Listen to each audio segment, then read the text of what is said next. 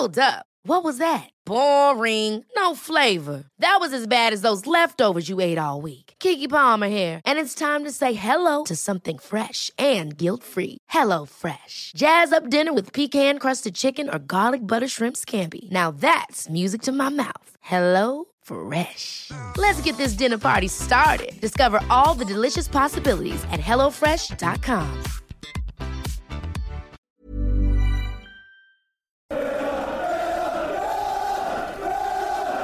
Hello and welcome back to another edition of the Holtcast. Cole Pedham here, as always, and we're doing things a little bit differently on this edition of the Holtcast. I'm not joined by Danny, Tom, Simon, or Seb. We've decided to do a little bit of a scouting report on an incoming Aston Villa transfer, of course, that being Jahan Duran.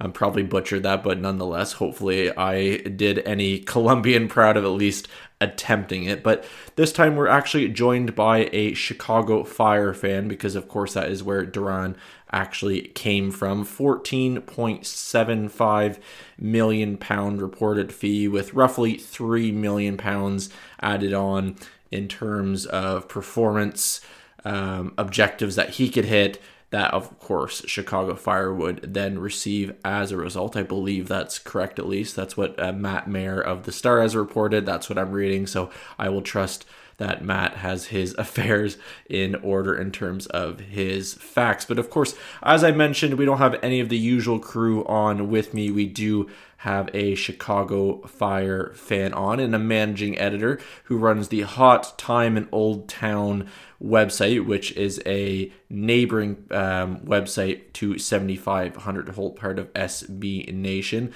and that being managing editor Ruben Tisch. So without further ado, Ruben, how's it going?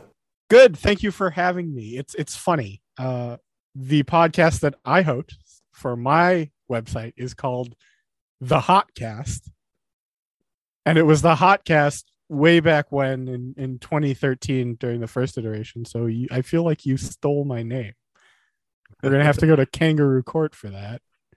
Well, uh, to be fair though, and I, I, I will put my hands up that the podcast was around way before me. So fair, that's fair. That's fair. That's fair. It's a legacy name, I guess. uh, and also, that sounds right. If you, I think, if you convert it to real money, because we're getting 18 and four. Yes. Here in US dollars. So I think that number's about right in pounds. Um, give or take the daily exchange rate. So I, I think your boys got the numbers correct. Yeah, well, there we go. It's always good to have some kind of confirmation on that. But of course, like I said, we're going to chat all things uh, Duran for the remainder of this podcast. We'll make it a quick one, around 20 minutes or so, just to kind of get um, a Chicago Fire aspect of it, because of course that's where he is coming from. He's had quite the introduction um, to life in the MLS. I think I was reading from uh, well-renowned Villa account AVFC Stato saying I think his XG for all of last season across his eight goals was something exactly like 8.0, which I've never seen and he's never seen. Um, but I, I guess really kind of an initial point of view from the opposition side, I guess you could say, is how big of a loss is this for Chicago Fire? Very.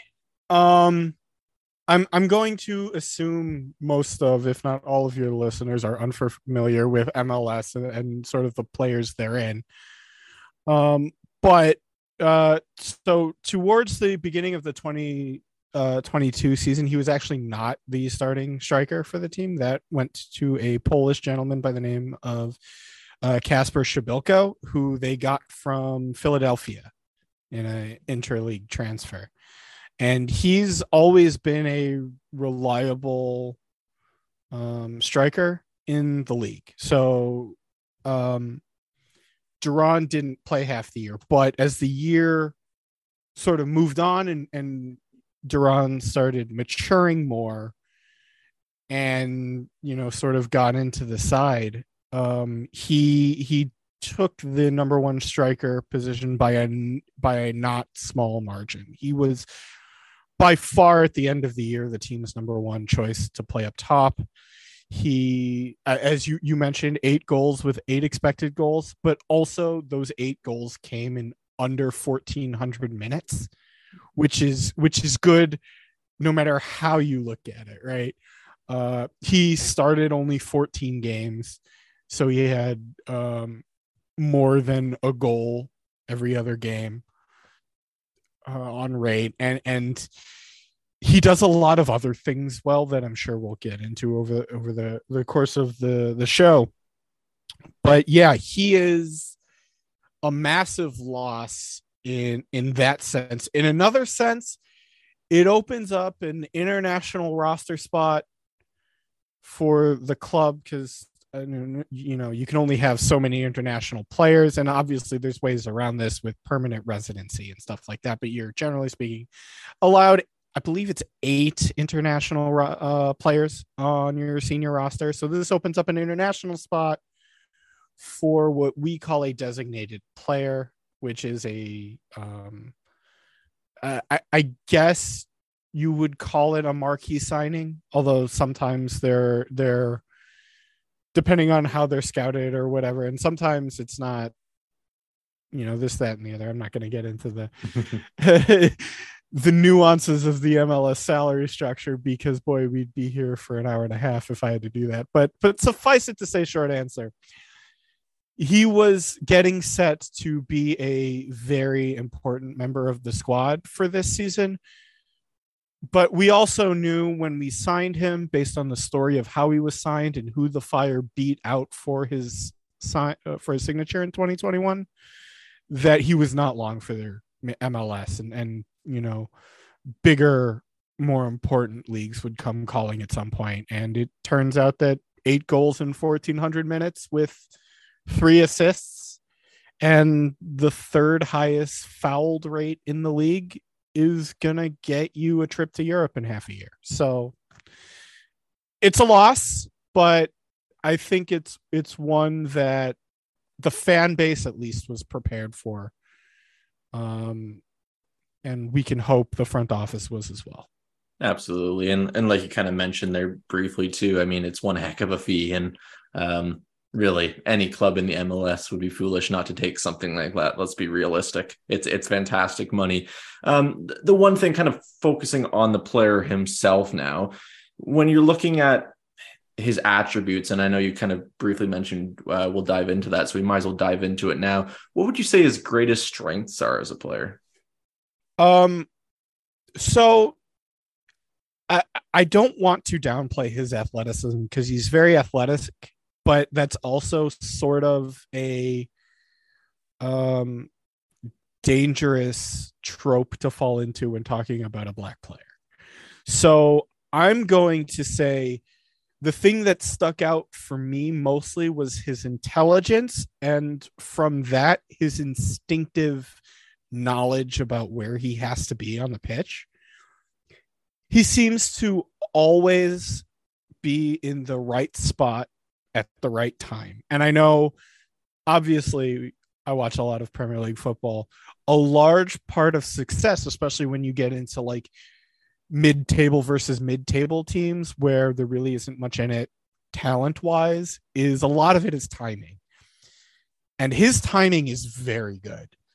Um, he knows how to score goals. That's the thing you can't teach. He he's got a nose for it, as they say. Uh, but he will, you know, even when not scoring goals, uh, you know, finding the space in between the lines to create chances for others. Like I said, he he had three assists, but he could have had a lot more. if The Fire's finishing was not great last season. Um, he he can, you know, find those spots. His timing on when to make runs in behind is very good he's one of those players that will run offside the first couple of times trying to figure out his timing. And then as the game progresses he'll start making those runs with better timing and as long as the passing is correct um, on his timing there will be breakaway opportunities with him. Because once he once he makes that run like the athletic part he's quick he's decisive and he will put the ball in the back of the net maybe when, once he gets used to the pacing of the league, right? So I'm not expecting him to come in and, you know, give Villa a massive shot in the arm right away. It's going to take him maybe uh, a half year. So maybe next season you'll start to see some breakout performances from him. Um, but like he, he's going to need to get used to the league. Like, remember, he's still only 19, right? The Fire signed this kid in 2001 at 17 and was only eligible to play over uh, from Colombia starting this past season. This is not a plug and play solution for Villa's needs. Absolutely. And it is important to emphasize that as well because realistically, especially in uh, today's transfer market, especially European wise, um, I mean, I consider it broken based on the fees. You can pay 30 million for a bench player these days. Um, Villa have basically done that before, uh, too many times, I'll be honest. But when you look at someone with a lower fee, do you think someone like him in particular, that of course there's expectations for such a young player, he's obviously still a teenager. He doesn't turn 20, I believe it was, and uh, it is until I think next December. Um, all in all, of course, expectation, like I said, Unai Emery even apparently came out and said he was looking at him while he was still at Villarreal as well. Do you think there's kind of almost a danger with expectations in a young player, especially uh, when they're coming from the MLS in particular?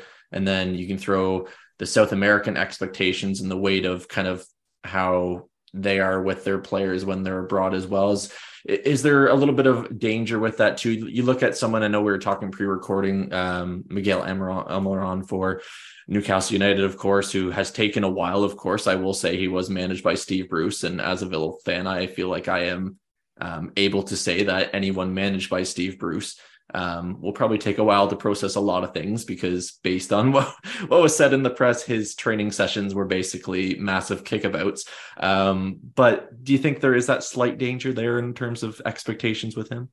I think the only thing I would say is a lot of that probably comes from the anti-American bias that exists, which you know, as a as a I don't want to say evangelist of MLS because obviously um, I have my criticisms of the league as a, and how they do business, but um, as someone who's been an American and around the game for 20 plus years, there is definitely a stigma that comes with it. And you see it, you know, with you saw it with Jesse Marsch when he first got the Leeds, and then mm-hmm. you know Bob Bradley, who never really got a shot. I don't even think he got a transfer window to come in and, so. and, you know to come in and and you know right the ship when when he had his cup of coffee in England. But I, I, I there is an anti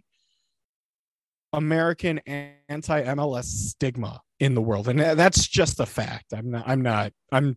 I I like I said, I've been around for 20 years. I'm done fighting that. It's just something that is. So in that respect, yes. So what I will say is that to Villa fans, pretend he's a young academy product because that's basically what he is. He has three seasons in the Colombian first division and one season in MLS, right? And we can talk about um, league quality and where I think MLS is is a league, which is above sort of like that above the championship bottom half of the Premier League table is where I'd say most of the MLS clubs lie. Um, and I will say that treat him as a prospect, not as a finished player, because that's what he is. Mm-hmm. Um, don't burden him with the fact that oh he played in America. Uh, you, know, uh, I don't know. Pretend like you got him from like a mid-table Swiss team. That's actually a good comparison. There's very low expectations when you see Swedish players, or um, I, I can vouch for that, of course. Robin Olsen is Villa's backup goalkeeper, and albeit he somehow won uh, Swedish goalkeeper in the year of the year, and he is absolutely brutal. Uh, there wasn't much expectation there, but regardless, I can see where you're coming from there. yeah, just don't like like have expectations of him that he is because he is a wonder kid. You know, before the fire got him, he was like number 60 in like top 500 prospects, right? You mentioned Unai Emery at Villarreal wanted to sign him in 2020. Real, the, you know, the the the fire beat out a basically a who's who of Champions League teams to get him. Yeah, originally United, uh, of the Manchester persuasion. Uh, Real Madrid was for him. Uh, Villarreal, Unai Emery mentioned. Uh, Chelsea want Chelsea was taking a look at him. Liverpool was taking a look at him. These are the teams the Fire beat out originally to sign him, and I think a lot of it was the fact that he was going to play a lot more first team football than come in and play, you know, U twenties in England or Spain. Um, but he came and he proved himself that he is a good player now and could potentially be one of the great players. Uh, Colombian scouts, you know, you mentioned uh, off there, I don't think we got to it on air about how he's from the same town as Juan Pablo Angel. Mm-hmm. Colombian scouts were comparing the two favorably. They're different kind of players. I think Duran Duran is much more physical than Angel, at least from what I remember him at Villa and at the New York Red Bulls. Um, he he is much more physical. He's much more of a nuisance. Opposing teams are going to hate playing against them. Like I said, he has the third most fouls drawn in the league. He gets hit a lot. He rolls around a lot. You know, he he does a lot of the dark arts things that get a lot of teams upset with him. Uh, he got I believe two or three red cards. And and like I said, this is just in half a season. Right? Because when he got here uh, at the start of 2022, we had another striker and frankly, he wasn't mature enough to play. Uh, he has a lot of growing up to do, but he got through it and he started playing in June and then good things happened for the fire when he played. So that's what you're getting. You're getting a really raw but talented player who's got a lot of tools. Many of us have those stubborn pounds that seem impossible to lose, no matter how good we eat or how hard we work out. My solution is PlushCare. PlushCare is a leading telehealth provider with doctors who are there for you day and night to partner with you in your weight loss journey. They can prescribe FDA-approved weight loss medications like Wegovy and Zepbound for those who qualify Plus, they accept most insurance plans. To get started, visit plushcare.com slash weight loss. That's plushcare.com slash weight loss. Hey, it's Ryan Reynolds, and I'm here with Keith, co-star of my upcoming film, If, only in theaters May 17th. Do you want to tell people the big news? All right, I'll do it. Sign up now and you'll get unlimited for $15 a month in six months of Paramount Plus Essential Plan on us. Mintmobile.com slash switch. Upfront payment of $45 equivalent to $15 per month. Unlimited over 40 gigabytes per month. Face lower speeds. Videos at 480p. Active Mint customers by 531.24 get six months of Paramount Plus Essential Plan. Auto renews after six months. Offer ends May 31st, 2024. Separate Paramount Plus registration required. Terms and conditions apply if rated PG.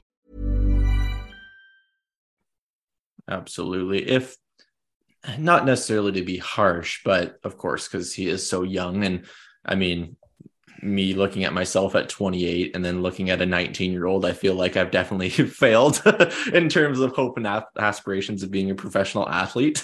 but uh, regardless of that, when when you look at his game, and we've kind of touched on the positives and what he can bring, of course, what he brought to the fire and what he can bring to Villa um, in the future and grow upon. What aspects of his game would you say he still needs to work on most notably more than others? Um, I think for English purposes, the pace of the game, he has a tendency to maybe take one too many touches or rush when he doesn't have to. Um, like he'll take a shot when he's got space in front of him to take another dribble and get closer, or he'll take the extra dribble and, and lose the ball. Um, he's a bit wild defensively. Uh, he likes pressing. He likes being that first contact, but you know, that means he has some strikers challenges in him where he'll, you know, be late on a tackle and, you know, unnecessary fouls and, and the like.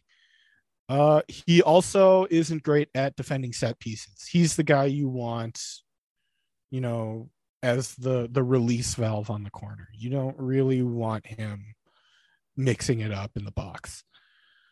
Um, he's also a bit young mentally, and I, I hesitate to call him whiny because a lot of times the things he was upset about uh, when he was here uh, were justified because MLS officiating airs toward the physical.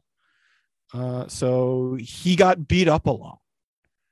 And and he does have these physical strengths that allow him to get beat up and get back up and keep playing. Um, but he did get beat up in a lot and he wasn't happy with that. And I know in England, faster game, but also it's a physical game. So he's going to, despite his physical gifts that he has and his strength and his hold up play, uh, he's going to get foul a lot, and sometimes that can take him out of the game. I'd say most of his problems are mental, which you can coach up, as opposed to physical, which you cannot. So that's another positive for Villa is that the things you can easily coach, uh, he he can do, and he is coachable. So that's that's another thing too is that he is coachable. And I guess one more thing before we wrap this one off, because I do want to make this a brief one so it can be a little bit bite sized for people to listen to. If, I mean, it, it's maybe a lot of expectations for um, me to put on you in terms of forecasting someone's career, especially so young. But of course, given his impressive small record, you'd have to say, in a, in a quick bite sized time with the Chicago Fire do you see him as someone that's actually going to succeed or is it more of a i know we've touched on see him as a prospect but basically is what i'm saying. Do you think he'll be one that'll i guess be writing headlines in the near future? Considering what i know about the status of villa and everything I, i'll put it to you like this. There's about an 80% chance you will sell him for more than you paid for him. That's I, I, would take that. I'll be honest, because I can think of many, many players who came to Villa thinking, "Oh, you know what? We'll uh, we'll buy you for five odd million and sell you probably for triple, quadruple that, and uh, probably sold them on for nothing." There's a a very poor record uh, prior to our current ownership group of selling players or losing them for nothing. So. Yeah, the, the, reason I that. say yeah, the reason I say eighty percent is because obviously injuries and, and and there's things like that, or or maybe you know he doesn't um, take to English life and you've got to move him quickly and, and, and, stuff like that. Like there are always those kinds of things. Absolutely. Um, but yeah, and, and I, I, you mentioned a couple questions back. Something I wanted to mention is um, maybe this will make your um, listenership feel worse. Um, but you pro- but you probably overpaid for him a little bit because the market being what it is and, and you've seen you know chelsea spending you know a total of 100 million on someone arsenal was only willing to pay you know 70 million for. Um the, the market's inflated. So so what i mean by you overpaid is you overpaid in a normal market. In a market like this it's probably 18 million usd is probably correct um, and I I I think the fans at least will enjoy him. Okay. Well, what, what, whatever the manager decides to do with him is what the manager decides to do with him. Villa fans will enjoy him. Okay. Well, you know what? It's it's good to enjoy a player rather than despise them. Um, unfortunately, there's also been a few of those in the past, but we won't have to go over that. But uh, right side, you didn't pay 10 million pounds to Middlesbrough for Stewart Downing in 20, 2009, I think it was 2010. So that's something you can hang over Liverpool fans forever. Absolutely. I guess there's a silver lining with everything. But Ruben, it's certainly a, been a pleasure chatting with you. If uh, Villa fans want to go over and uh, learn a little bit more about the MLS and the Chicago Fire in particular, uh, where can they find you? Uh, you can find me at Ruben Tisch on Twitter, R U B N T I S C H. I don't play, it's my name. The blog is Hot Time in Old Town. The podcast is the Hotcast. And if you are interested in uh, the club more, uh, I recommend you follow and get in touch with the CF97 UK Twitter account.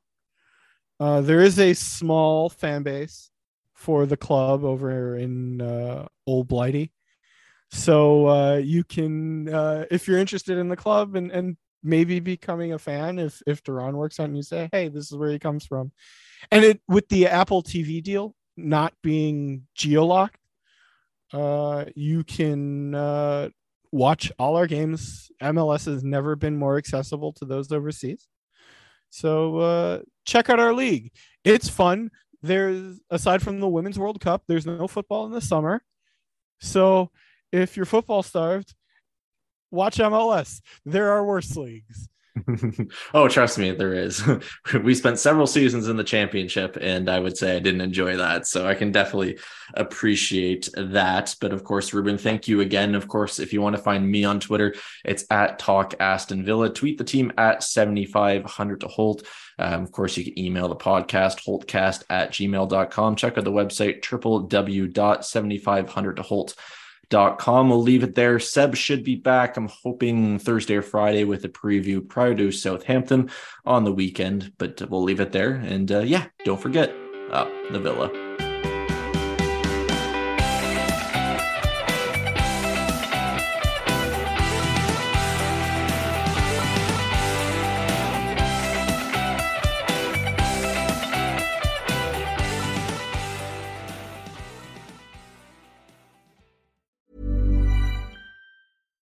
Catch yourself eating the same flavorless dinner three days in a row? Dreaming of something better? Well, HelloFresh is your guilt free dream come true, baby. It's me, Keke Palmer. Let's wake up those taste buds with hot, juicy pecan crusted chicken or garlic butter shrimp scampi. Mm. Hello Fresh. Stop dreaming of all the delicious possibilities and dig in at HelloFresh.com. Let's get this dinner party started.